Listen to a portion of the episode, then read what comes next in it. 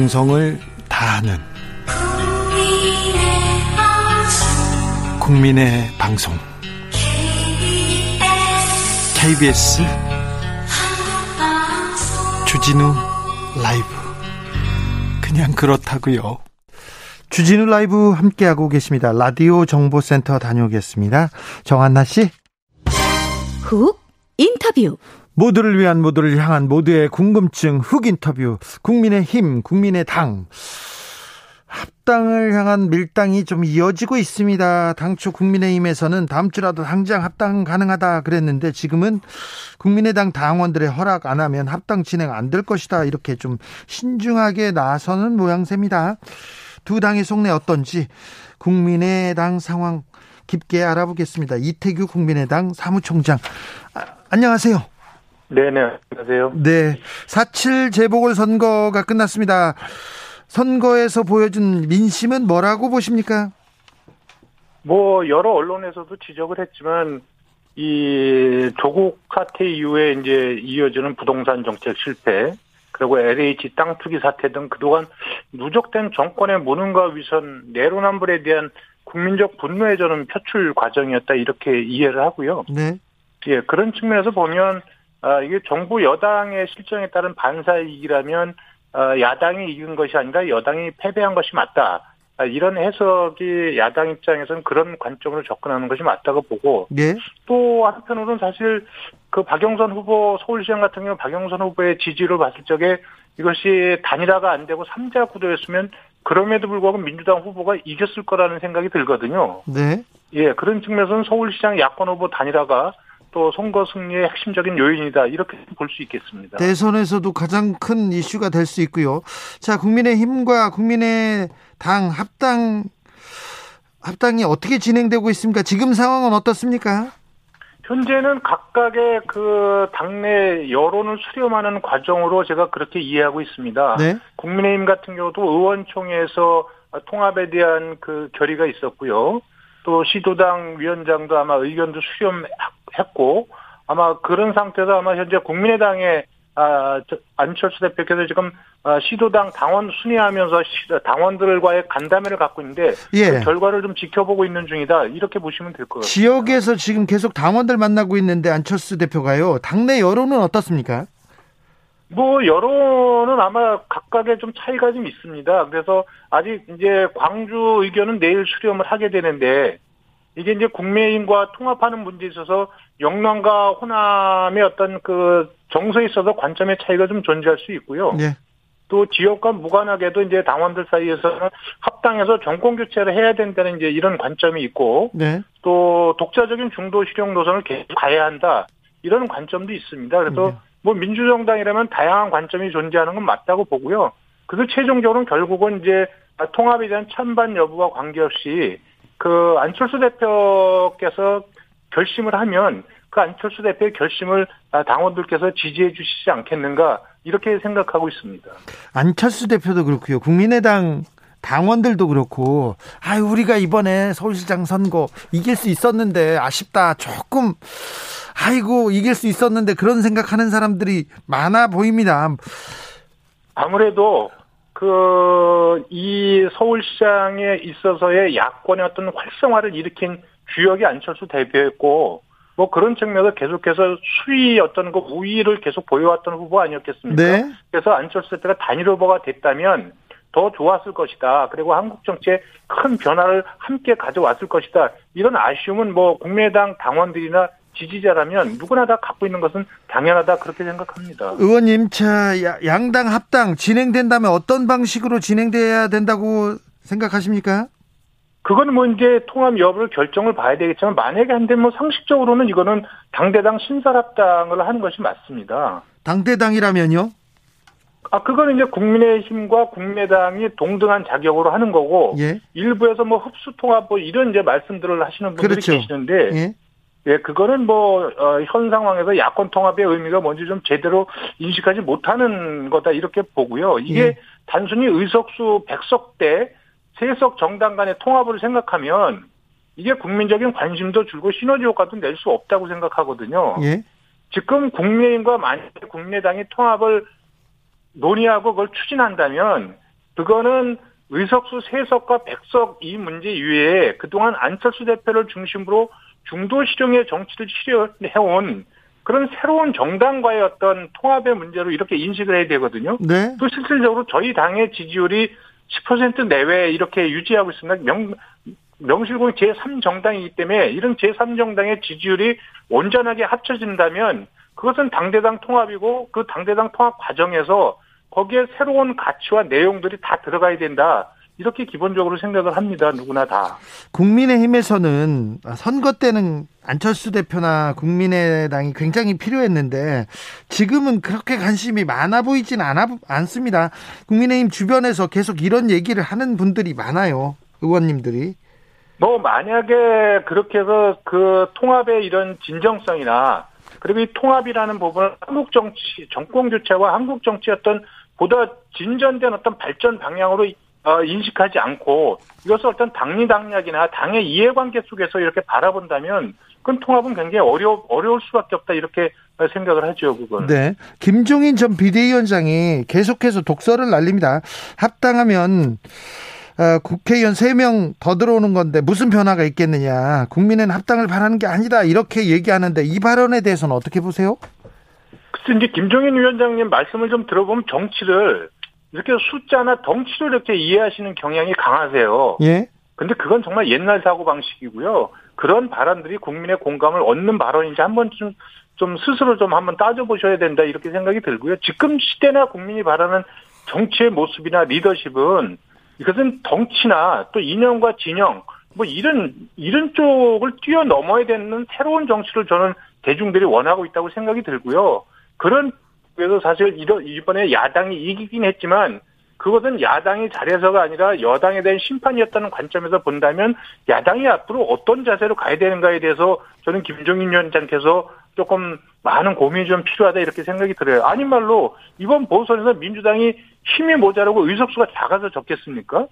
그러니까 네. 그런 부분에서 이것이 백석이다, 세석이다 이런 걸 가지고 합당에 대한 어떤 가치 판단을 하신다. 그건 저는 굉장히 잘못됐다. 이런 말씀을 드리겠습니다. 시대 정신을 모르는 건 안철수 대표다. 오늘 김종인 비대위원장은 한 인터뷰에서요. 안철수 대표가 내 말 들었으면 서울시장 안철수가 됐다. 안철수의 판단력과 정치적 감각이 그것밖에 안 되더라. 이렇게 비판하던데. 어, 안철수 정말 대표 실리만 생각을 했다면 예? 정치적 실리만 생각을 했다면은 저는 안철수 대표가 아마 입당하셨을 거라고 생각이 듭니다. 네. 다만 안철수 대표께서는 본인이 추구하는 가치나 명분을 굉장히 중요하게 생각하시는 분이기 때문에 그런 어떤 고민 속에서 그 결단을 내렸다고 보는 거, 자기의 길을 갔다고 보는 거고요. 네. 또 저는 왜 지금 김종인 위원장님께서 이미 일선에서 물러나셨지 않습니까? 네. 그 퇴임하시고 계속 저러시는 걸 보면 저는 이게 본인의 정치적 입지와 관련해서 저는 안철수 대표를 이렇게 좀 고립시키려는 의도가 있어 보여요. 네. 그 말씀의 취지를 보면 이제 첫 번째가 보면 뭐 어떤 일이 있어도 윤석열 총장하고 안철수 대표 간의 연대와 결합을 막으려는 그런 의도가 보이고 아 그래요? 두 번째는 또 안 대표와 국민의힘과의 통합도 막으려는 이런 의도로 보여요. 말씀의 그 현상만 보면 그러면 이, 이 얘기는 결국은 안 대표와 윤 총장이 만약에 연대가 이루어진다면 그때는 본인의 입지가 또 없어지는 거고 마찬가지로 안 대표와 국민의힘 통합이 이루어지면 만약에 본인이 또 돌아갈 자리도 없어진다. 뭐 이렇게 생각하셔서 계속해서 안철수 대표를 디스하시는 것이 아닌가 이렇게 생각이 들어요. 아, 지금 김종인 비대위원장은 안철수와 윤석열의 아, 협력 합체를 지금 원치 않는다 이렇게 보신다고요? 그 말씀 취지를 그대로 보면 원치 않는 것 자체가 아니라 그걸 막으려고 하는 의도가 너무나 노골적으로 이렇게 보이지 않습니까? 네. 자, 근데 솔직하게 조 금 물어보는데 김종인 비대위원장이 안철수 대표를 왜 이렇게 미워하나요?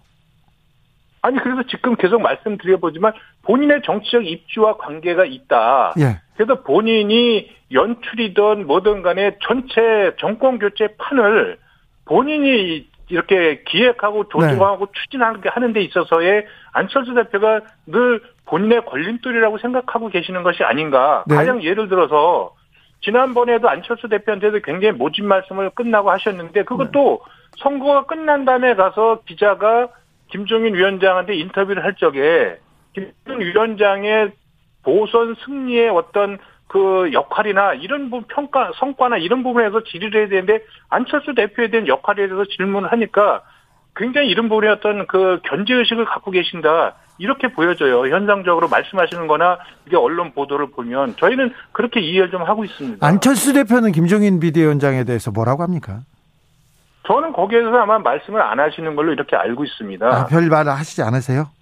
예, 왜냐하면 이걸 뭐 그 김종인 의원이 이렇게 말씀하신다 해서 그걸 또 뭐라고 같이 비판하고 뭐 이러면 똑같아지는 거 아니겠습니까? 예. 저는 그건 국민이 바라는 정치의 모습은 아니라고 보기 때문에 안철수 대표가 저는 그냥 꾹 참고 인내하는 것이 최선의 방법이다. 그리고 그냥 굳세게 국민만 보고 자기 길을 가는 것이 제일 좋겠다. 저는 개인적으로 그렇게 생각을 하고 있습니다. 네, 국민의당과 국민의힘의 합당은 조금 시간이 걸리겠죠. 지금은 좀 지지부진합니다. 시간이 걸 지금 시간이 걸린다는 부분은 일단 이번 주 금요일 날 이제 당원들 간담회가 끝나 끝납니다. 네. 그러면 이제 그 간담회 결과를 가지고 또 간담회와 별개로 저희 당에 있는 정무직 당직자들의 의견 수렴 과정도 거쳤거든요. 네. 그런 걸 이제 종합적으로 보고 어떤 판단을 하는 것이 좋겠는가에 대해서 최고위원회에서 논의가 좀 시작될 것이다. 이런 말씀 시간이 좀 필요하네요. 자, 금태섭 전 의원은 제3지대 신당을 띄우겠다고 얘기하는데 이 구도에서 안철수 대표의 운신의 폭 어, 크지 않아 보입니다. 안철수 대표의 선택은 어떻게 될까요? 저는 뭐 금태섭 전 의원이 실제 창당까지 갈지는 모르겠어요. 예. 다만 현 단계에서 금태섭 전 의원에 대한 국민의 관심이나 평가 정도를 볼때 예, 이게 뭐 독자적으로 자체 발광체가 되기 어렵다고 제가 어디 다른 데서 말씀을 드린 바가 있고요. 예. 중요한 부분은 이제 윤석열 총장이 현재 아 전체 대선 주자 중에 굉장히 압도적인 우위를 점하고 있기 때문에 네. 이분이 어떤 정치 경로를 통해서 등판할지 이 부분이 지금 야권과 전체 대선 판에 영향을 미치는 것이지 금태섭 전 의원이 창당을 하고 뭐 이런 부분은 전체 그 야권의 판이나 뭐 이런 걸 해서 영향을 끼치는 그런 정도는 되지 못한다 이렇게 이해하고 있습니다. 아, 대표적인 전략 통해서 하나만 더 묻겠습니다. 윤석열 전 총장은 어떤 식으로 정치에 이렇게 한 발자국 들여놓을까요? 그거는 제가 예측하기 어렵습니다. 다만 그리고 또 많은 분들을 만나지 않고 있다고 보기 때문에 다만 과거에 이분이 어쨌든 특수 수사도 많이 하셨고 또 굉장히 폭넓은 지식을 갖고 있다고 이렇게 알려져 있기 때문에 과거에 국민들의 전폭적이고 열광적인 지지를 받았다가 실패한 사례들에 대해서 아마 굉장히 냉정하게 바라보고 계시는 것이 아닌가. 그리고 그런 어떤 오류를 오류를 반복하지 않으려면 어떤 어떤 것이 가장 좋겠는가 그런 부분이 하나가 있고 예. 또 하나는 어쨌든 이분을 통해서 우리 국민들이 바라고 있는 어떤 욕구들이 있을 겁니다. 네. 이 욕구들을 충족시키기 위한 정치와 비전을 만들기 위해서는 어떤 공간과 어떤 경로가 좋을지 뭐 이런 부분에서 많은 고민을 하고 계시지 않겠습니까? 아, 네, 그, 그 부분에 대해서는 다음번에 더 자세하게 얘기해 주십시오. 그리고요, 의원님, 네. 안철수 대표가 서울시장 출마하면서 나는 대선 후보 내려놨다 이렇게 얘기했는데 안철수 대표 대선 출마 가능성 사라진 겁니까? 그럼? 저는 안 대표께서는 지금 입장이 어, 그 자리나 지위에 연연 안 하고 이 야권의 대통합이나 정권 교체에 매진하겠다 이런 입장을 갖고 계신 걸로 그렇게 이해하고 있습니다. 네. 다만 이제 제가 어한 방송에 나와서 야권 대선 후보 레이스에 안철수 대표가 빠지면 그게 흥행이 되겠냐 네. 이런 말씀드린 적이 있는데 그거는 만약에 윤석열 총장의 1인 독주 체제로 갈 경우에 그게 흥행에 무슨 도움이 되겠냐는 지극히 일반적인 개인의 의견을 이야기한 거거든요. 네. 그래서 안철수 대표의 어떤 역할이나 뭐 지위나 이런 부분들은 이, 이 그때의 상황, 적어도 올 하반기의 상황이 규정해 주지 않겠는가. 이것은 안철수 대표가 한다고 해서 되는 것도 아니고 안 대표는 제가 볼 때는 마음을 비운 상태로 이렇게 보여집니다. 아무튼 국민의 힘과 그다음 김종인, 그다음에 윤석열 그 사이에 안철수의 역할 아, 굉장히 궁금합니다. 국민의당의 역할도 그렇고요. 아, 여기까지 듣겠습니다. 곧 모셔서 다시 한번 자세히 듣겠습니다. 네 네 고맙습니다. 지금까지 이태규 국민의당 사무총장이었습니다. 1521님께서 안 대표는 더 이상 국민의힘의 흥행무리에 휘둘리지 마시고 합당이니 통합, 통합이니 하지 말고 독자적으로 가시는 게 맞습니다. 이렇게 얘기하는 지지자의 문자였습니다. 주진우 라이브 훅 인터뷰 이어가겠습니다. 4월 20일 오늘은 장애인의 날 장애인의 날입니다. 민주노총에서 이런 얘기했어요. 오늘은 장애인의 날이 아니고 장애인 차별 철폐의 날이 돼야 한다고 주장했습니다. 네. 전적으로 옳은 것 같습니다. 코로나 시대 장애인의 날, 우리 모두 함께 잘 살아가기 위해서 우리가 좀 더 세심하게 들여다봐야 할 부분은 무엇일까요? 물어보겠습니다. 윤종술 전국 장애인 부모연대 회장. 안녕하세요. 안녕하세요. 네. 오늘 장애인의 날, 장애인 차별 철폐의 날, 회장님 어떻게, 어떻게 보내고 계신지요? 아, 우선 4월 20일이라는 것은 전두환 정권 때 지혜와 동정으로 체육관 행사를 만들기 위해서 장애인 날을 선포했습니다. 아, 그렇게 만들어졌어요? 그러면서, 예. 그러면서 장애인들은 1년 12달 집에 있는데 하루를 체육관에 와서 음식 주고 선물도 주고 이렇게 포장하기 위해서 만드는 정책들입니다. 예. 그래서 세계는 세계적으로 12월 3일 세계 장애인 날을 선포하고 있는데요. 우리나라는 4월 20일 날 이렇게 선포를 하고 있는데 진보적인 장애인 단체들은 4월 20일 장애인 날을 장애인 차별 철폐의 날로 규정하면서 이날 정부를 상대로 우리가 인간답게 살 권리를 주장하고 있습니다. 네. 오늘도 하루 종일 아침부터 장애인 부모님들이 발달장애인 국가 책임제를 요구하고 장애인 당사자들이 자기 지역사회에 함께 살 수 있는 권리를 요구하는 차별 철폐 운동을 하루 종일 진행하고 있습니다. 코로나 시대 장애인들 좀 어려울 것 같아요. 그냥 일반인들도 비장애인들도 비장애인들도 굉장히 어려운 어, 삶을 호소하고 있는데 코로나 시대의 장애인들의 상황 어떻게 보고 계신지요? 네, 그렇습니다. 이 코로나19가 비장애인 분들도 삶을 바꿔놓지 않았습니까? 마찬가지로 장애인과 장애인 가족들의 삶을 완전히 송두리째 바꿨습니다. 뭐 예컨대 발달 장애인은 마스크도 착용하지 않는 발달 장애인이 제법 많습니다. 예. 그러다 보니까 밖에서 비장애인들 같이 어울릴 수도 없고 마스크 네. 착용이 안 되니까. 아 그거 어렵겠네요. 학교, 네, 학교도 계약을 계속해서 했다가 멈췄다가 또 복지기관도 개관했다가 멈췄다가 하니까 계속해서 부모들과 함께 24시간 있어야 되는 상황이 많아졌습니다. 네. 그러면서 곳곳에서 사건 사고들이 뭐 사실종이 된다든지 또 자살을 한다든지 또 아파트에서 뛰어내린다든지 매월 일어나고 있습니다. 저는 1년 네. 1년 동안 10여 건의 사건이 발생하고 있습니다. 저는요, 이 방역 사각지대에 놓일까 봐 장애인들이 그게 걱정이 돼요. 네, 그렇습니다. 실제로 방역 사각지대에 놓이가 있습니다. 어, 마스크를 착용 못하고, 사실은 그러니까 식당도 가지도 못하고, 그리고 외출도 못하는 상황들이 꽤 많이 발생합니다. 네. 이러다 보니까 이제 방역 사각지대 특히나 이제 주사도 못 맞는 발달장애 너무나 많습니다. 이 중에 이후에 이제 방역에 대해서 뭐 주사를 맞아야 백신을 맞아야 되는데요. 주사 자체를 못 맞는 발달 장애인이 너무 많기 때문에 굉장히 정책적으로 지금 상 가족적으로 너무 힘든 상황을 연속입니다. 이 부분도 정책적으로 좀 어, 보완해서 좀 쳐다봐야 될 것 같습니다. 네, 그렇습니다. 장애인 학생의 교육은 어떻습니까? 지금 온라인 접근성이 좀 떨어질 텐데요, 아무래도. 그래서 특히 이제 발달 장애 학생들의 교육권은 온라인 수업을 진행할 자체가 할 수 없습니다. 예. 온라인 수업은 보조 인력은 부모가 돼야 되고요. 예. 사실은 이제 착석 자체가 온라인으로 하는 한글도 모를 수도 있고요. 다수의 발달 장애 학생들은 또 그림으로만 가능한데 현실적으로 온라인 수업 하루에 2시간 하는 걸 현실적으로 불가능한 학생들이 너무 많기 때문에 예. 교재를 아무리 잘 개발해도 온라인으로는 상당히 쉽지 않는 구조를 갖고 있습니다. 예, 예. 지원 인력도 없고 네. 또 가족이 옆에서 해결해야 하는 온라인 수업의 현실이 굉장히 어렵기만 합니다. 전국 장애인 부모연대에서 정부에 실효성 있는 발달장애 국가 책임제를 촉구하기도 했습니다. 이 내용은 뭔가요? 어, 2018년 9월 12일 날 문재인 정부가 발달장애인 종합지원 계획을 발표를 했습니다. 24가지 계획을 발표를 하면서 굉장히 부모님들이 기대가 많았습니다. 그래서 문재인 정부 임기 내에 더욱 발전시키겠다. 이렇게 이제 발표를 하고 세부조항을 발표를 했는데요. 네. 근데 막상 발표를 하고 지금 3년이 지났는데 부모들에게 피부로 느껴지는 거는 뭐 거의 전무하다시피 합니다. 물론 일부 조금 존재를 하는데요. 네.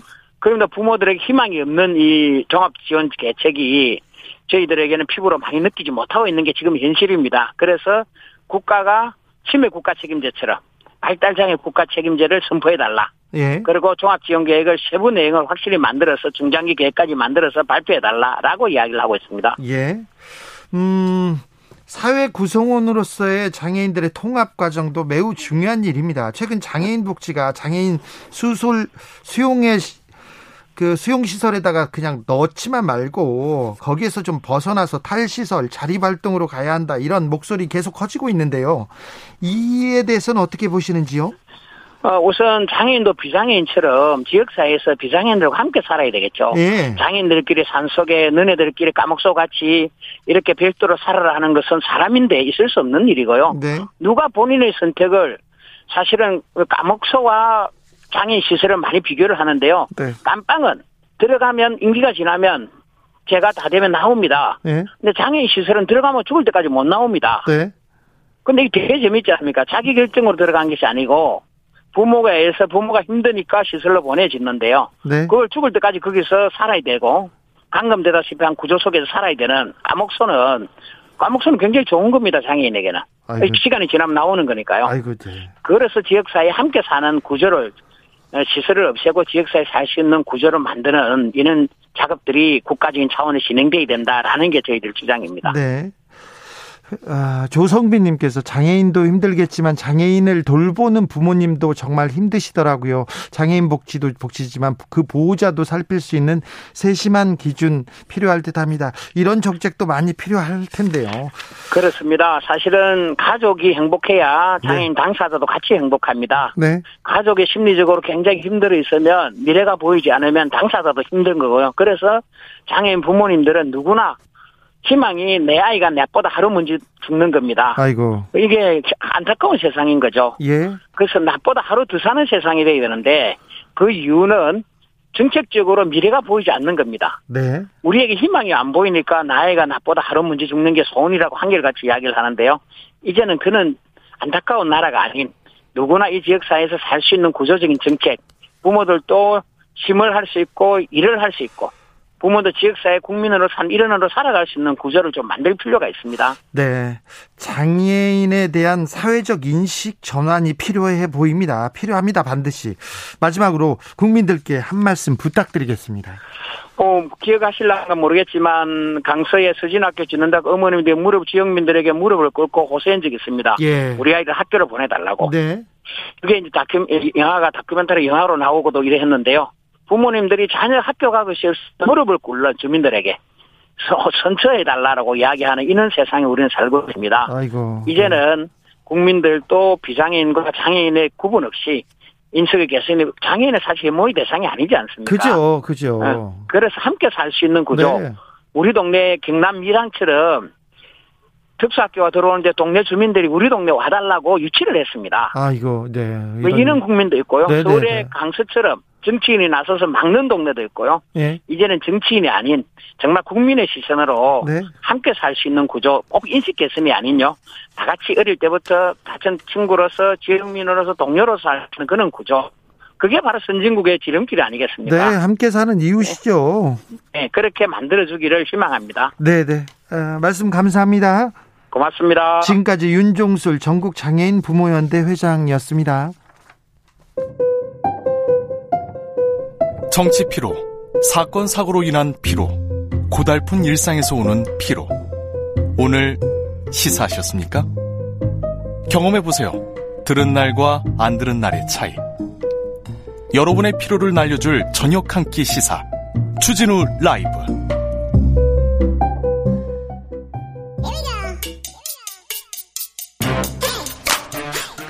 뉴스를 향한 진지한 고민 기자들의 수다 라이브 기자실을 찾은 오늘의 기자는 은지옥이요 시사인 김은지입니다. 첫 번째 뉴스부터 가볼까요? 네, 4월은 상속세 달이라고 할 수 있습니다.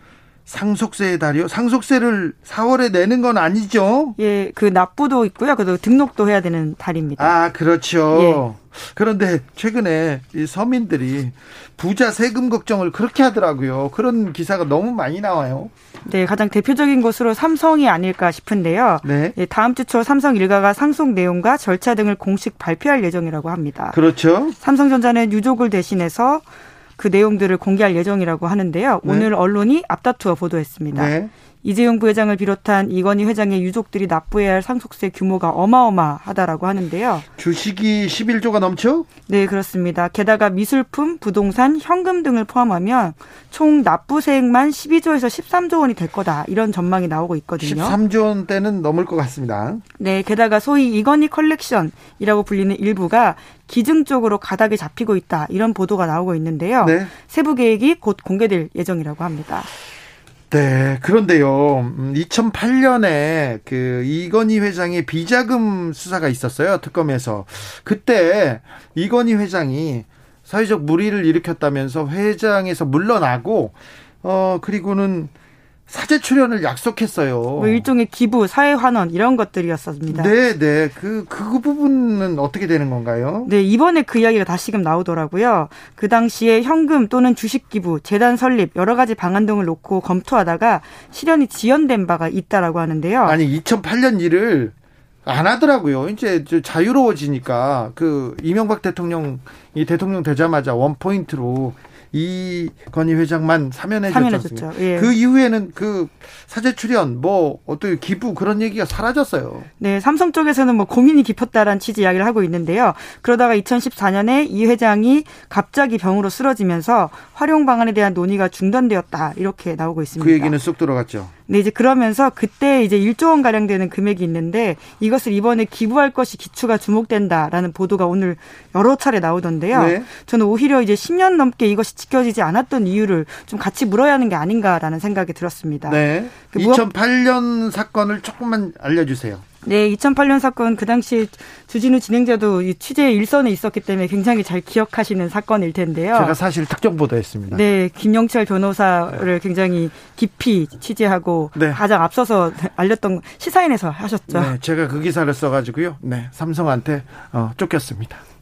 네, 이제 굉장히 그 당시에 충격적인 보도들이었습니다. 네. 왜냐하면 삼성이 차명 계좌를 보유하고 있다는 것이 삼성의 고위 임원을 통해서 나온 이야기였거든요. 네. 이제 그렇기 때문에 굉장히 증거로서 가치가 높은 이야기였고요. 그에 따라서 특검이 이제 꾸려졌습니다. 네, 삼성 조준웅 특검팀이 발진했죠. 네, 이제 그런데 결과적으로는 봐주기 수사였다 이런 비판을 피할 수가 없었는데 네. 특검이 불법적 경영권 승계 과정에서 이건희 회장이 깊숙이 개입했다라는 사실을 확인했다 이렇게 밝혔거든요. 예, 그러면 이제 처벌로 이어져야 되는데 이제 그렇게 되지 못했습니다. 그리고 4조 5천억 원대 차명 재산을 찾았어요. 네, 그렇죠. 이제 그러면서 제대로 기소하지 못하고 오히려 세금 포탈 1,128억 원만 확인했다라고 하면서요 이렇게 세금 포탈 혐의로만 넘겼습니다. 다른 사람이 4조 5천억이 아니라 400억이나 4,500만 원 어디에다 숨겨놨다 걸리지 않습니까? 그러면은 국세청에서 나오고 사법 처리될 거예요. 근데 4조 5천억을 찾았는데 세금을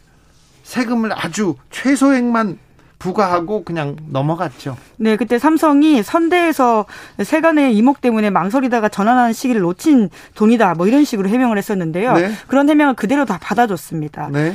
그렇게 되다 보니까요. 결과론적으로는 삼성의 숨겨진 재산만 공인해주는 꼴이 되었다. 이런 비판을 그때 샀거든요. 그때 삼성 조준웅 특검이 이런 발표를 했어요. 개인적인 탐욕에서 비롯된 다른 범죄들과 다르다. 개별적으로 특수성이 있다면서 예외를 인정해 줘야 된다고 하시더라고요. 나중에 조준홍 특검의 아들은 특검이 끝난 후에 삼성전자에 취업했더라고요. 지금 되면 당시도 사실 알려지고 나서 논란이 된 바가 있지만 네. 지금이라면 굉장히 그 공정성에 있어서 그 수사 자체를 뒤흔들 수 있는 이야기일 수 있죠. 네, 근데 그런 얘기는 별로 안 하고 지나갔습니다. 네, 그래서 제가 이번에 그 상속세 논란을 보면서 사실 이런 과거에 삼성의 상속과 관련되어 있던 여러 가지 이슈 그리고 비자금과 관련되어 있던 이슈들이 좀 같이 짚어져야지 이번에 이 이야기들을 제대로 바라볼 수 있는 게 아닌가라는 생각이 들었습니다. 맞아요. 이건희 회장의 재산은 그 주식만 있는 게 아니고요. 이런 부분들이 다 있었어요. 그리고 이런 불법과 탈법, 이런 차명 계좌들 이 내용이 말끔하게 정리된 게 아니거든요. 네, 그 당시 면죄부 수사라는 비판을 모두가 사실 거의 했었고요. 예. 예, 게다가는 공식화되지 못했던 재산만 찾아준다, 줬다, 뭐 이런 이야기들 아마 과거 기사 검색해 보시면 충분히 보실 수 있을 겁니다. 이건희 회장의 상속세 문제에 대해서 주진우 라이브에서는 이런 면도 쳐다보겠습니다. 다음 만나볼 뉴스는요? 네, 판사와 법원 직원이 밥 먹는 곳이 각각 다르다고 합니다. 판사 가는 식당 따로 있고 직원들 가는 식당이 따로 있더라고요. 메뉴도 좀 달라요. 메뉴는 뭐 거의 비슷하다 이렇게 경향신문이 보도하고 있는데요. 네. 여튼 이 공간 자체가 분리되어 있다는 것에 대한 문제 자체를 하고 있지 못했다는 점에 좀 놀랐습니다. 네. 전국 법원 19곳 중에 18곳이 구내 식당에서 판사와 직원이 식사하는 공간이 분리되어 있다. 이렇게 오늘 아침 경향신문이 보도했는데요. 19곳 중 18곳이면 거의 대부분이네요. 네, 그러니까 판사나 4급 또는 5급 이상 직원이 가는 법관 식당이 있고요. 그 외에 6급 이하 직원과 민원인이 이용하는 식당 이렇게 분리되어 있다고 아, 합니다. 아, 4급, 5급은 판사님들 가는 식당에서 밥을 먹어도 됩니까? 그런 곳이 또 있다고 하네요. 네. 네. 대법원에서는요, 대법관 식당이 3층에 있고요. 네. 법관 식당은 또 3층, 직원 식당은 또 층이 다릅니다. 네. 2층에 있다고 합니다. 게다가 전국 최대 규모 법원이라고 할 수 있는 서울중앙지법 그리고 네. 고법이 같이 있는데요. 여기는 법관 식당이 1층, 직원 식당이 지하 1층 이렇게 나눠져 있다고 합니다. 예. 구내 식당이 딱 한 곳만 있는 의정부 지방법원 같은 경우에는 이동식 칸막이로 공간을 나누기도 했다고 합니다. 그래요? 그런데 좀 차이점이 뭐가 있어요? 네, 그러니까 이제 식당 이미 뭐 공간을 분리했다는 자체가 사실 어 굉장히 네. 그 과거 이 구습 같다라는 느낌을 줄 수밖에 없는데요. 게다가 이 법관 식당 18곳 중에서 7곳은 직원 식당과 달리 종업원이 식사를 가져다 주고 반찬을 다 먹으면 다시 채워 주는 차이점이 있다고 합니다. 네. 그리고 직원 식당에는 우리가 흔히 구내 식당 가면 보는 그 스테인리스 식판 있잖아요. 식판 있죠. 네, 이제 국 밥, 반찬 세 개 놓는 그 식판이 있는데 법관 식당은 그릇을 따로 쓰는 곳도 있다라고 하고요. 가격도 조금 다르다고 합니다. 네. 법관 식당이 천 원에서 이천 원 더 비싸다고 아니 하고요. 이렇게 식당을 나누는 이유가 뭘까요? 깨치미님께서 21세기에 신양반이 있나 이런 계급이 존재하는 곳이 있다니까요. 법원이 그래요. 자 법원에서 뭐라고 합니까? 왜 네. 이렇게 그 뭐 나눠놨다고. 네, 재판 당사자와 판사가 함께 식사하면 불미스러운 일이 있을 수 있다 이렇게 밝혔다라고 하는데요. 하지만 재판 당사자는 누구나 될 수 있지 않습니까? 판사도 재판 당사자가 될 수 있기 때문에 아까 말씀드린 4급 5급 직원도 다 재판 당사자가 될 수 있어서 과연 이 이유가 맞느냐라는 비판들이 있고요. 게다가 이 과거의 구습들을 아무 문제 의식 없이 받아들이면서 바뀌지 않은 것들을 반영하는 게 아니냐 이런 지적이 나오고 있습니다. 국회의원회관이 있는데요. 어, 몇 해 전까지만 해도 엘리베이터 있지 않습니까? 엘리베이터에서 의원 전용 엘리베이터가 있었어요. 그리고 의원 전용 식당이 있었고요. 그리고 의원들만 이 문은 의원들만 들어갈 수 있습니다. 그런 분도 있었고요. 네, 그렇죠. 그러니까 과거에는 그런 조직들이 꽤 있었습니다. 근데 사라졌어요. 그런데 예, 바뀌고 있는데 이제 법원만 그런 바뀌는 문화를 못 따라가고 있다라는 비판을 살 수밖에 없는 건데요. 네. 심지어 국방부도 장성급, 영관급, 계급별 간부 식당 운영됐었는데 2018년에 송영무 당시 장관 지시로 없어졌다라고 합니다. 최근에 검찰에서도 대검찰청 쪽에서는 간부 이상만 사용하던 식당 없앴다라고 하고요. 그리고 정부 청사 그리고 세종에 있는 정부청사, 서울청사 모두 강북식당이 없다라고 합니다. 네. 말씀처럼 국회도 2017년부터는 그런 구분들을 없앴다고 하고요. 요즘은 외부에다 이렇게 식당을 공개하기도 합니다. 그래서 이렇게 관공서 밥 먹으러 가려고 하는데 어, 맛은 없어요, 별로. 가격 없어요. 경쟁력이 있기 때문에 네. 또 가기도 하죠. 어, 재미로 그 어, 여기 식당 구내 식당 이렇게 찾아다니면서 밥 먹는 사람들이 있어요. 법관 전용 주차장도 있나요? 네, 그런 곳이 있다고 하는데요. 경향신문 취재에 따르면 19곳 중에 9곳이 그랬다라고 합니다. 네. 서울 고법, 서울 중앙지법, 대전 고법, 대전 지법 이런 곳에서는 지하 주차장은 판사 또는 4급, 5급 이상 직원 아니면 주차할 수 없다라고 하고요. 네. 6급 이하 직원이나 민원인은 주로 지상 주차장에다가 선착순으로 주차해야 한다고 합니다. 네. 예, 그러다 보니까 이러한 간행들이 굉장히 구습이고 판사의 선민주의에서 나오는 게 아니냐 이런 지적까지 나오고 있습니다. 네. 6392님이 식당도 분리 하고 하는데 그러면 화장실도 따로 분리되어 있나요? 물어보는데요. 화장실까지는 아직 확인을 못했는데 네. 예 글쎄요 그럴 수 있어요 예. 그럴 수 있습니다 그거 알아보라고 할게요 경영신문한테 가서 좀 취재 좀 하라고 하세요 네 근데 이제 법관들이 이렇게 들어가는 통로 자체가 네. 다르거든요 네. 네. 그래서 법원의 재판장에 들어가는 그 분리가 되어 있기 때문에 네. 실제로 판사들이 사용한 화장실을 일반 민원인이 사용하기 쉽지 않은 구조일 수도 있겠다는 생각이 지금 듭니다 네 김은지 기자 가까운 분은 경향신문에 아직 계십니까? 네, 뭐 네. 사적인 질문인 것 네. 같은데요. 네, 네 결혼하지 말라고 했잖아요. 네. 네. 마지막 뉴스로 가볼까요? 네, 현재 접종 속도대로라면 집단 면역에 6년 4개월이 걸린다 이런 주장이 나왔습니다. 정진석 국민의힘 의원이 얘기했죠. 네, 어제 국회에서 대정부 질문에서 나온 말인데요. 김은지 기자 왜 당황하고 있어요? 당황하지 않고 있습니다. 네, 네. 네. 이 자리에서 정 의원이 홍남기 부총리에게 한 말인데 네. 홍 부총리가 작년부터 7,900만 명분 백신을 확보했다 이렇게 말하자 네. 정 의원이 고문하지 희망 고문하지 말라. 현재 접종 속도라면 집단 면역을 달성하는데 6년 4개월 걸린다는 평가도 있다. 예. 이렇게 이야기했습니다. 그런데요. 그러자 홍 부총리가 바로 반박을 했는데요. 네. 그 잘못된 뉴스를 강조하면 국민이 불안해지기만 한다라고 하면서 네. 정부가 올해 11월까지 집단 면역 형성을 목표로 하고 있다고 밝혔습니다. 네. 이제 그래서 오마이뉴스가 정 의원의 말을 fact check했다라고 하는데요. fact check 결과는 어떤가요? 네, 정확한 데이터로 볼 수가 없어서 부정확하다 이렇게 밝혔습니다. 네. 왜냐하면 정진석 의원 발언이 미국 경제 매체인 블룸버그 백신 블룸버그의 백신 tracker 분석 자료를 인용한 것으로 보이는데요. 아, 그 블룸버그의 자료를 인용한 거는 맞아요? 예, 그 거기에 이제 지금의 속도에 따라 가지고는 이렇게 계속 체크를 하고 있다라고 하는데요. 아, 네. 하지만 이제 문제는 현재 접종 속도를 기반으로 단순하게 계산하면 안 된다라는 비판이 그렇죠. 나오고 있습니다. 지금이야 천천히 가지만 그 나중에는 그 훨씬 더 많은 사람들을 접종하고 그런 그렇겠다고 우리 방역 당국에서 그런 계획을 세워놨잖아요. 네, 게다가 수급 상황도 굉장히 달라지기 때문에 지금 속도만으로 전체를 계산하는 건 좀 오류가 나올 수 있다라는 비판이 나오고 있는데요. 네. 실제로 미국도 백신 접종 초기였던 지난해 12월 말에는 그 당시 속도였다면 10년 걸린다라는 보도가 있었다라고 보도 합니다. 나왔는데 얼마 있다가 하루에 막 100만 명씩 맞았어요. 네, 지금은 320만 명씩 맞는다라고 하는데요. 하루에요? 네, 이제 그렇기 때문에 앞으로 3개월 안에 집단 명령 가능하다 이렇게 바이든 대통령은 자신하고 있습니다. 아, 하루에 320만 명이 접종하고 있습니까, 미국은? 미국은 또 인구가 워낙 많지 않습니까? 네. 3억이 넘으니까요. 사실 이제 더 많이 접종해야 된다 이런 이야기가 나오고 있는데요. 자, 어제 정 의원하고 또 홍 부총리의 설전 큰 화제가 됐어요. 네, 그렇습니다. 홍 부총리가 정 의원 주장에 반박하면서 정부는 4월까지 300만 명, 상반기에 1200만 명, 올해 11월 달에 집단 면역이 이뤄질 수 있도록 계획을 명확히 제시해 가고 있다. 이렇게 이야기하니까요. 정 의원이 계속 말을 좀 잘랐습니다. 아무래도 국회의원과 그 정부 관계자들은 이렇게 다툼이 좀 있지 않습니까? 그런데 홍 부총리가 거기에 좀 맞서면서 계속 이야기할 시간을 달라 이렇게 말을 하더라고요. 예? 그러니까 정 의원이 대정부 질문의 주도권은 의원을 의원이 가지고 있다 이렇게 반박하기도 했는데요. 하지만 홍 부총리가 또 지지 않고 그렇게 생각을 안 한다면서 올바른 입장을 국민에게 전달할 필요가 있다. 이렇게 항의하면서 어, 국민의당 의원 쪽에서 항의가 나오기도 했었다고 합니다. 알겠습니다. 참 항의하고 계속 제지하고 그런 광경이 계속 보이더라고요. 국민의힘에서는 아무튼 항의를 세게 하더라고요. 0675님이 간부들이 바, 따로 밥 먹으면 좋아요.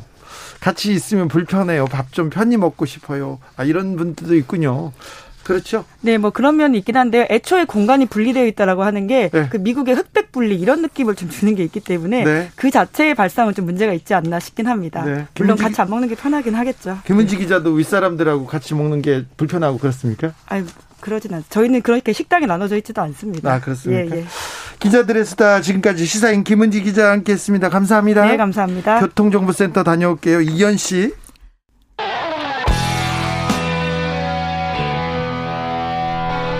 스치기만 해도 똑똑해진다.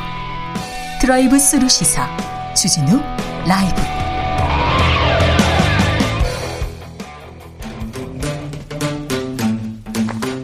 청년이 보고 듣고 느끼는 요즘 우리 사회 그것이 궁금하다. 청년에게 묻는다. 요즘 뭐하니? 프로게이머 출신 유튜버 황희두 씨 어서 오세요. 네, 안녕하세요. 네. 2030들이 느끼는 우리 사회, 느끼는 기성세대에 대한 어, 어떤 생각인지 한번 또 들어보겠습니다. 잘 배우겠습니다. 오늘도 잘 듣고 배우겠습니다. 황희두 씨. 네, 감사합니다. 오늘은 어떤 얘기 해주시겠습니까? 일단 최근에 여성 징병 모병제에 대한 찬반 논란이 좀 커뮤니티를 휩쓸었습니다. 엄청 뜨겁습니다. 자, 20 어, 20대 남자들의 마음을 잡, 잡겠다면서 여성 징병제에 대한 얘기도 했어요. 이 부분에 대해서 어, 뭐라고 합니까? 예, 일단 최근에 실제로 국민청원에 그 여성도 징병 대상에 포함시켜 주십시오라는 청원이 4만 5천 명의 동의를 넘기기도 했고, 예. 뭐 박용진 의원 같은 경우에는 현행 병역 제도를 모병제로 전환해서 지원 자원을 중심으로 군대를 유지하되 온 국민이 남녀 불문 40에서 100일 정도의 기차 기초 군사 훈련을 의무적으로 받는 혼합 병역 제도를 이렇게 제안한 바가 있습니다. 네. 그래서 이에 대해서 일단 인터넷 여론이 굉장히 어, 많이 나뉘었는데요. 네. 일단 이걸 찬성하는 측의 여론은 남자들만 군 혜택 받는 건 성차별이다. 여성들도 정당한 국방의 의무를 누릴 자격이 있고 여성 징병제 후에 가산점을 받아야 된다. 뭐 실제로 여성들도 군대 가서 혜택을 보고 싶다고 했는데 왜 안 보내는 거냐? 뭐 여성 말로는 군대 가는 게 혜택이라고 하는데 실제로 설문조사해 보니까 대부분이 군대 가겠다고 한다. 혜택을 보고 싶다고 한다. 여성들도요? 그러니까 필요하다. 네, 뭐 그런 얘기들이 있었다고 이렇게 찬성하는 입장도 있었고요. 예. 또 반대하는 입장도 많이 있었습니다. 20대 남성들의 화를 잠시 늦춰주는 보여주기용 생색 쇼에 불과한 거고 실제로 이루어질 가능성은 없다고 본다. 뭐 군대는 가고 그럼 애는 안 낳는 걸로 뭐 그렇게 해야 되는 거 아니냐. 그리고 출산율에 대해서도 지금 생각이 있으면 계속 출산 타령해라. 진짜로 출산을 하는 여자들은 많은 혜택을 줘야 하는 게 맞다. 뭐 이런 얘기들도 있었습니다. 네. 아, 그리고 여성 임원들 비율을 채우면 우리도 군대 가겠다 이렇게 얘기하는 사람들도 있고요. 네, 맞습니다. 청년들 커뮤니티 반응은 어떤가요? 실제로 좀 남성들의 반응을 요약해 보면 많은 거 안 바라고 훈련소라도 갔다 왔으면 좋겠다. 뭐 징병이 아니더라도 그에 상응하는 복무를 해야 된다고 본다. 뭐 여자들이 그렇게 말하는 군캉스를 한번 다녀와라. 뭐 평등 좋아하니까 평등하게 해주자 이런 반응들이 있었고 여성들의 반응은 보내주면 간다 남자들 군대 이야기 자랑하는 거 듣기 싫다 네. 예, 여성 징병 안 한 이유가 그동안 뭐겠냐 그리고 뭐 나도 여성 징병 찬성인데 대신 여성 징병 후에 여성 인권이 상승해야 된다. 그렇죠. 뭐 군대 갈 테니까 임금 격차 없애고 가사 육아 노동 반반하고 남자들도 애 낳아라. 뭐 이런 반응들이 이렇게 나뉘었습니다. 그렇네요. 그러네요. 굉장히 뜨겁게 경론을 벌이고 있더라고요. 예, 맞습니다. 이 얘기가 조금 더 한동안 더 갈 것 같아요. 예, 한동안 이어질 텐데 이게 뭐 사실은 좀 현실적인 이야기들이 많이 어, 오갔으면 좋겠다는 여론도 굉장히 많았습니다. 네. 그리고 2030 청년들이 요즘은 그렇게 코인에 열광한다면서요? 예, 맞습니다. 이게 어, 부동산을 넘어 주식을 넘어 이제 비트코인이 엄청나게 핫한 반응을 보이고 있습니다. 그쪽으로 그 코인에 투자하고 투자하는 사람들이 그렇게 많습니까? 예, 실제로 그 노후 대비 등 이런 여러 가지 불안한 현실을 좀 벗어나고 싶어 하는 예, 그런 차원에서 비트코인이 굉장히 요즘 뜨거운 반응을 보이고 있습니다. 20대도 20대들이 굉장히 불안한 것 같아요. 예, 맞습니다. 그죠? 예, 미래에 대한 어떤 불안감이 굉장히 큰데 당장에 뭐 부동산, 뭐 집 사는 것도 어렵고 주식도 사실은 또 만족하기도 어렵고 그러다 보니까 비트코인에 굉장히 많은 관심을 보이고 있는데 네. 실제로 뭐 자산 대비 부채 비율이 지금 가장 높은 시기라고도 하고 네. 코로나19가 장기화되면서 취업 시장이 또 얼어붙지 않았습니까? 네. 그러다 보니까 이게 비트코인 쪽으로 자연스레 시선을 돌리게 되는 것 같습니다. 게다가 또 일론 머스크 그 테슬라 CEO 같은 경우에도 네. 최근에 뭐 도지코인이 미래다, 뭐 아들에게 뭐 코인을 사줬다 이런 이야기를 해서 또 거기에 많은 관심이 쏠리고 있는 상황입니다. 네, 인터넷 반응은 어떻습니까? 예, 이에 대해서 뭐 응원하는 반응을 좀 요약해 봤는데 솔직히 2030 세대가 지금 코인, 주식 말고 돈을 벌 수 있는 수단이 어디 있냐? 집값은 천정부지로 올라서 한평생 쉬지 않고 일해도 집도 못 사게 생겼다. 뭐 쓸데없이 같이 뭐 어쩌고 저쩌고 하면서 불안감 조성하지 말고 그냥 가만히 있는 게 도와주는 것 같다. 오죽하면 2030 세대 청년들이 저렇게까지 하냐. 뭐 어차피 다 돈 벌려고 하는 거에 투기와 투자를 구분 짓는 게 더 웃기다. 뭐 그만큼 삶이 힘들다는 거다. 뭐 이런 게 이제 주로 응원하는 반응이었고요. 예. 또 비판하는 여론도 굉장히 많았습니다. 결국엔 누군가는 크게 벌고 대다수가 손해를 보게 되는 어떤 폭탄 돌리기나 마찬가지인데 예, 세상 일이 그렇게 막 마음처럼 되지 않는 것 같다. 결국에는 본인들의 선택이기 때문에 책임도 본인들이 감내해야 된다. 뭐 국가 탓, 사회 탓 나중에 하지 말아라. 이런 반응도 있었고 결국에 이런 코인, 주식 이런 건 게임이 아니라 현실인데 그러니까 너무 무리하지 말고 여윳돈으로 해야 된다. 그리고 제일 큰 문제는 노동의 가치 절하 아니냐.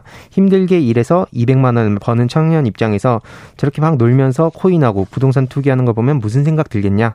뭐 이런 반응들이 있었습니다. 노동의 가치 절하 이 문제가 굉장히 가슴에 팍 와닿습니다. 기성세대들이 그래 열심히 공부하고 열심히 일하면 그래 그 충분히 나은 삶을 보장해야 되는데 노동의 가치 절하 아 아, 뼈 아픕니다. 이거는 굉장히 기성세대들이 반성해야 되는 것 같습니다. 저부터 반성하겠습니다.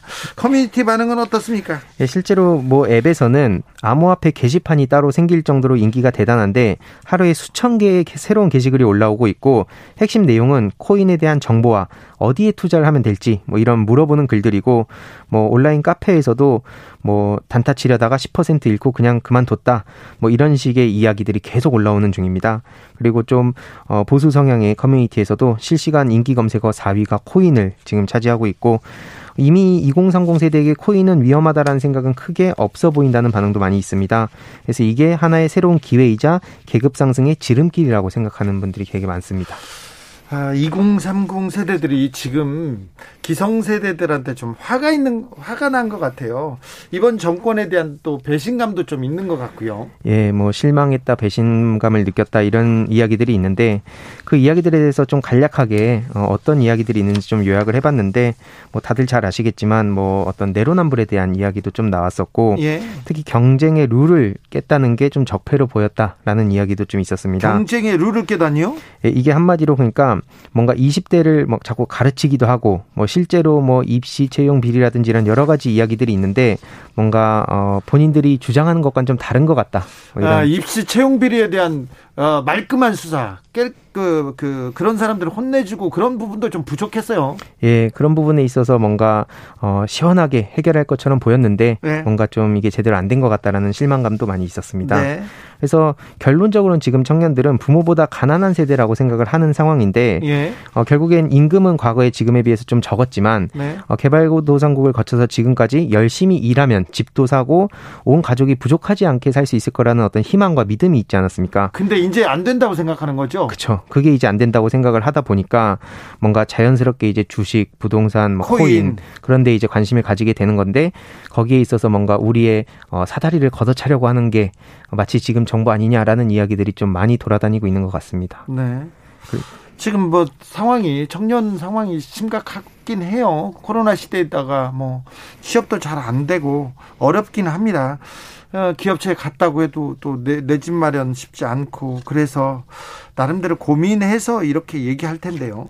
예, 뭐 사실은 뭐 그렇다고 정부에서도 뭐 코인을 막 이렇게 권유한다든지 그런 건 또 적절한 방향은 아니라고 생각은 하는데 굉장히 지금 어려운 상황이 있는 건 맞고 제일 중요한 건 청년들의 이야기를 경청하고 이들의 어떤 여러 가지 내 삶을 윤택하게 해줄 어떤 그런 기대라든지 이런 부분에 있어서 잘 응답도 하고 현실적으로 반영하는 게 지금 무 엇보다도 필요한 시기라고 생각이 들었습니다. 네. 진보 보수 이런 정치적 수사에는 별로 관심이 없죠. 예, 없습니다. 누가 나의 삶을 조금 더 편안하게 윤택하게 해줄 건지 그 부분에 대해서 조금 경제에 대해서 더 생각이 있고요. 예, 맞습니다. 그런 반응들이 많이 보였습니다. 자, 2030 세대의 생각들 계속해서 들어보겠습니다. 오늘도 감사했습니다. 5476님께서 오늘 더웠어요. 모처럼 쉬는 날이라 노들섬 가려고 집에서부터 걸어 나오셨나 보네. 광부철님께서는 기성세대나 정계나 너무 단순합니다. 청년 남성, 남성으로 과연 쟁점이 군대 징병일까요? 단지 군대가 가장 대표적인 역차별이니 감정적으로 징병제를 말하는 거 아닌가요? 이런 얘기도 하셨고요. 0133님께서, 음, 노름 특기는 깡통대가 끝나요. 잔돈 모이면 또 투기하고 결국은 인생 망합니다. 이렇게 얘기했습니다. 코인은 절대 답이 아닌 것 같습니다. 청년들한테. 그죠? 네. 네. 너무 무리하게 해서는 안 된다 생각합니다. 요즘 뭐하니 유튜버 황희두 씨와 함께 했습니다. 감사합니다. 감사합니다. 오늘도 수고하고 지친 자들이여 여기로 오라.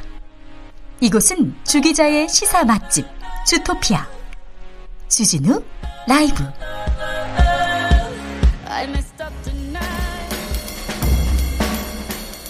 느낌 가는 대로 그냥 고른 뉴스 여의도 주필 소화제, 해열제, 점자 표기 없는 의약품 마이팅 기사입니다. 시각장애인들에게 점자는 세상을 보는 창입니다. 창구예요. 그런데 의약품, 생활필수품에 점자 표기가 없어가지고 누군가 도움 없이는 혼자서 아무것도 할 수 없는 게 현실입니다. 두통약, 소화제, 해열제, 포장지에 점자 표기가 아예 없습니다. 식약처에서 조사를 해봤는데 지난해 아, 점자 표기된 제품은 단 0.2%에 불과했으니까 거의 없다고 생각해도 되는 거죠. 돈이 많이 든다고 이렇게 표기 확대 난색이라고 합니다. 식료품, 의약품에 어, 점자 표기 권고해야 되는 거 아닌가 이런 생각 해봅니다.